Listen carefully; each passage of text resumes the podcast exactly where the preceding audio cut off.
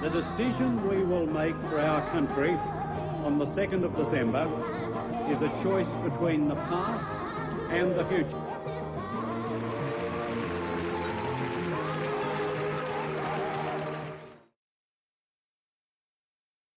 자, 그 다음에 이제 아, 아무래도 그 사회복지 정책 관련된 웰페어 관련된 것들을 개혁을 많이 하는데 음, 첫 번째가 이제 그 Mother's Benefit, Mother's Benefit과 그 다음에 그 homeless people에 대한 아, 지원금을 좀 주는 이런 것들을 조금 개혁해 나가는데 아, 휘틀럼 이전 정부까지만 해도 어, widow들, 그러니까 남편이 죽은 과부들에게만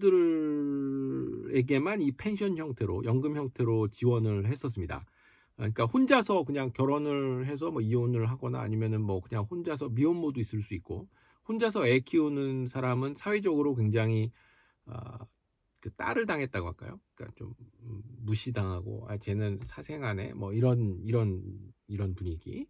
그래서 지원도 없었고 그거를 이제 위틀럼 정부 들어서면서 그러한 오명을 벗겨주고 그 다음에 그 사람들에게 아, 돈을 복지 혜택을 주게 되는 아, 이렇게 시작한 게 바로 이 위틀럼 정부 때라고 보시면 됩니다.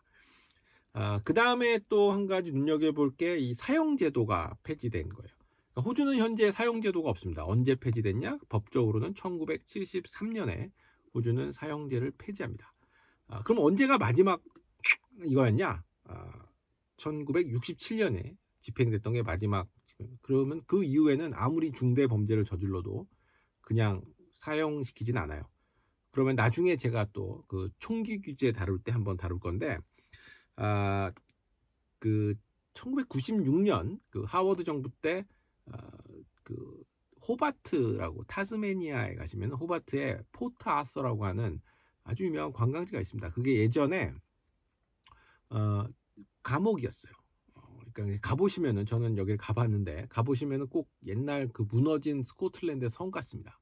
근데 예전에 거기가 아주 악명 높았던 어, 감옥 자리입니다. 그게 지금 이제 관광지가 됐죠. 어, 거기서 1996년에 총기 난사 사건이 발생합니다. 어, 그 이후로 이제 총기 규제법이 바뀌고 이제 하워드가 목숨 걸고 그거를 어, 해내지요. 그 얘기는 나중에 제가 따로 다루도록 하겠습니다. 그때 35명의 목숨을 앗아갔던 사람이 바로 마틴 브라이언트라는 애요. 마틴 브라이언트 이 사진 보시면요 멀쩡하게 생겼습니다. 되게 잘 생겼어요. 마틴 브라이언트 굉장히 잘생긴 백인 애입니다. 어, 뭐 그냥 멀쩡하게 보이는 애가 약간 사이코였던 거죠. 그래서 35명의 목숨을 안 호주 역사상 그리고 그 당시 그때까지만 해도 세계 역사상에서도 어, 가장 큰 총기 난사 사고로 기억되는 사건입니다. 그때 호주 전체가 발칵 뒤집혔죠. 그때 이 인간이 받았던 형량이 사용제도가 없기 때문에 35, 35명을 죽였죠. 그러니까 한 명씩 다 벌을 받는 거예요. 한 명을 죽이면 life sentence를 받는데 그게 35명이죠. 그러니까 35 life sentence를 받습니다. 그러니까 전 처음에 얼핏 보고 35년형인 줄 알았어요. 근데 그게 아니고 35 life sentence인데 그게 또 다 경우에 따라 다릅니다. 그래서 그거를 연으로 환산하면 얘가 받은 전체 형량이 얼마나 되냐? 무려 1652년입니다. 1652년형을 받은 거예요, 얘는. 그러니까 얘는 그냥 감옥에서 죽어야 돼요.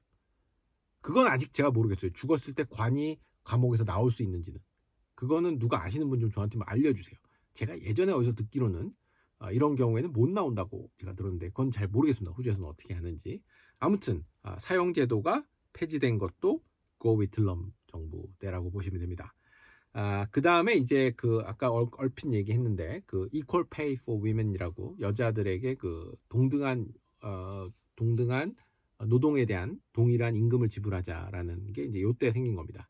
아, 그러니까 National Wage and Equal Pay Case 사건을 그 사건을 Commonwealth 어, Conciliation and Arbitration Commissioner 커미션에다가 상정하면서 이제 추진이 된 거예요. 그러니까 아, 방금 말씀드렸다시피 남자와 여자가 동일한 노동을 했다면 임금도 동일해야 되는데 그 전에는 그렇지 않았다는 거겠죠. 어, 그리고 나서 1972년에 이게 시행이 어, 진행이 되고 1974년에 와서 최저임금 성인 최저임금 따질 때 어, 여성 노동자도 이제 드디어 포함이 되게 되는 어, 그렇게 됩니다. 그러니까 어, 지금 생각해 보면은 그 참 옛날 얘기로 들리고 들릴 수 있습니다만 사실 호주에서도 이 여성 인권 문제는 1970년대부터 본격적으로 어, 이루어졌다고 보시면 됩니다. 거기에 대부 아줌마가 바로 아, 호주 페미니즘 운동의 뭐라 그럴까 선구자 같은 아줌마가 어, 저메인 그리어라고 하는 할머니가 있어요. 지금 계 살아 계십니다. 저메인 그리어는 이 사람의 가장 명저가 가장 유명한 책이 The Female Enoch이라는 책이 있습니다. 1970년에 쓰신 거예요. 저도 한번 사서 보고 싶은데 아, 거세된 여자들이라는 제목이죠.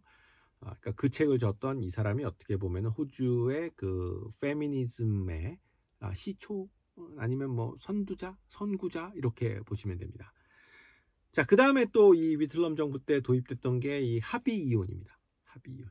아, 그러니까 이게 1975년에 The Family Law Act라는 게 어, 만들어지면서 가정법원이 생겨요. Family Court가 처음으로 생깁니다. 호주에. 거기를 통해서 Non-Fault Divorce가 가능해져요. 그러니까 그 전에는 양쪽 누군가가 잘못을 해야지만 이혼을 해준 거예요. 근데 이제는 그런 거 없이도 2년 이상, 아, 그러니까 2년이 아니라 12개월, 1년 이상 별거를 한 상태에서 얘네들이 아무리 봐도 다시 할 것 같지가 않다. 그렇게 판단하면 이혼을 허락해주는 게 바로 우리나라로 말하면 어, 합의 이혼 같은 거죠. 그게 처음 시행된 것도 위틀럼 정부 때라고 보시면 됩니다. 요즘은 이게 야 이게 이거밖에 안 되는 게한 훨씬 더 전에 일어난 일인 것 같습니다만 실제로 겨우 1975년도 때부터 시작된 겁니다. 그러니까 한 어, 한 50년도 채 안 된 그러한 얘기라고 보시면 됩니다. 그리고 아까 말씀드렸다시피 위틀럼의 가장 급진적인 정책 중에 급진적인 정책 중에 하나였던 게 이 무료 대학 교육. 어, 그때 이제 그 대학 진학률이 확 올라가죠. 한 25% 정도가 그때 확 급증합니다. 공짜니까.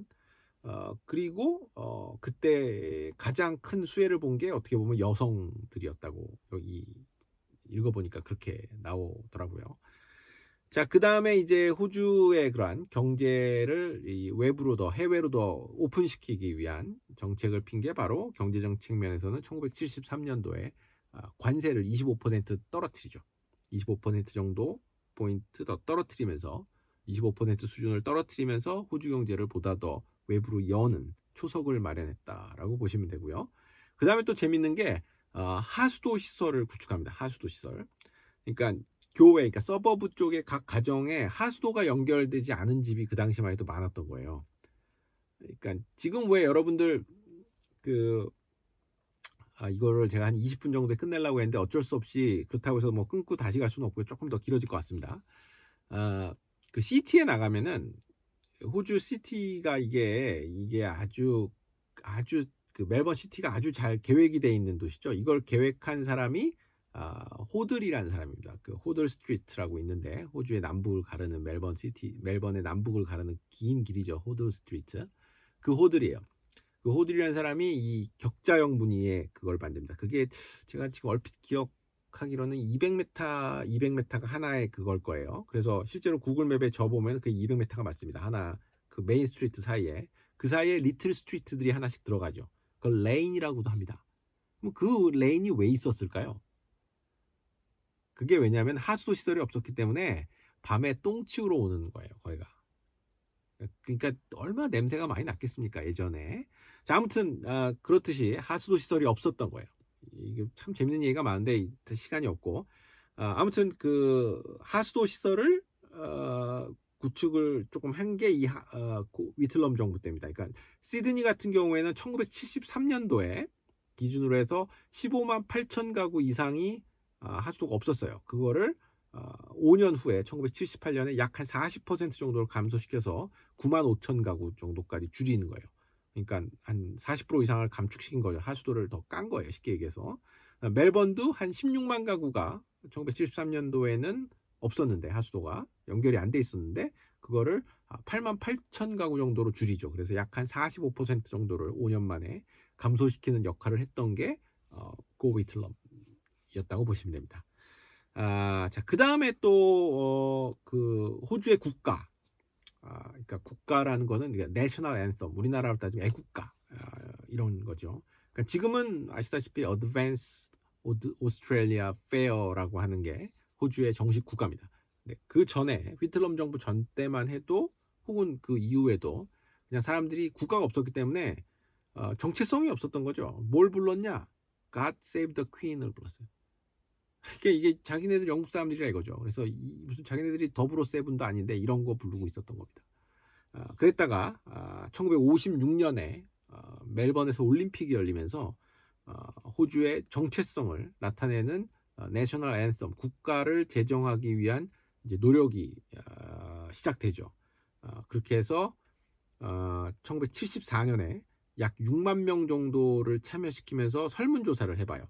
그렇게 해서 어, 오스트레일리아 아, Advance Australia Fair하고 그다음에 Song of Australia하고 그다음에 Waltzing Matilda를 세 가지를 놓고 그러니까 God Save the Queen 일단 빼놓고 그건 호주의 정체성을 찾는 게 아니니까 그 당시 입장에서는 그렇게 해서 그 그, 그 여론조사를 했더니 51.4%가 지금의 노래인 Advanced Australia Fair를 선택한 겁니다. 그렇게 해서 어, 그걸 추진하려고 하던 차에 어, 디스미스로 날아가요. 그러나 프레이저 정부는 이제 그걸 신경을 못 쓴 겁니다. 그렇게 해서 잊고 있다가 그냥 다시 또 God Save the Queen 부른 거예요.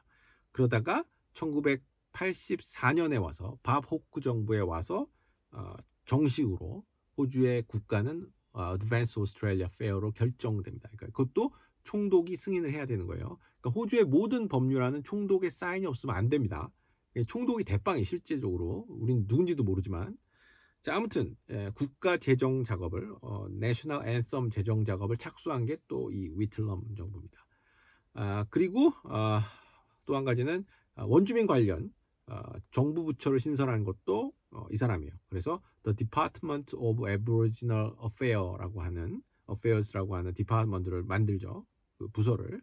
그래서 어, 원주민들 땅에 대한 권리 인정 어, 법률안 초안이 만들어지고 이 그리고 나서 프레이저 정부 때 그 이후 정부 때 어, 승인이 되죠. 그리고 1975년에 어, land title 그러니까 그 증서 증서 deeds라고 하는 이 증서가 어, Northern Territory에 있는 어, 구룬지 구룬지라고 하는 사, 마을 부족들에게 처음으로 이제 어, 수여가 되는데 이것이 어떻게 보면은 이거는 이제 나중에 Mabo decision 때 그 타이틀을 법원에 인정해 준 거하고 얘기가 좀 다른 겁니다. 이건 그냥 형식적이고 상징적인 제스처라고 보시면 돼요.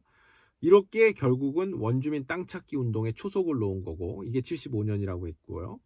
아, 저번에 얼마 전에 제가 다뤘던 것 중에서 그 Australian Aboriginal Embassy 왜 그 국회 의사당 앞에 파라솔 하나 들고 네 명의 호주 애들이 아, 원주민 애들이 나와서 설치했던 그게 72년 1월 26일이니까 요때쯤부터 시작해서 또 70년 새로운 바람이 불면서 원주민들에 대한 땅 찾기 운동이 아, 위틀럼 정부 때부터 시작됐다고 보시면 되겠습니다.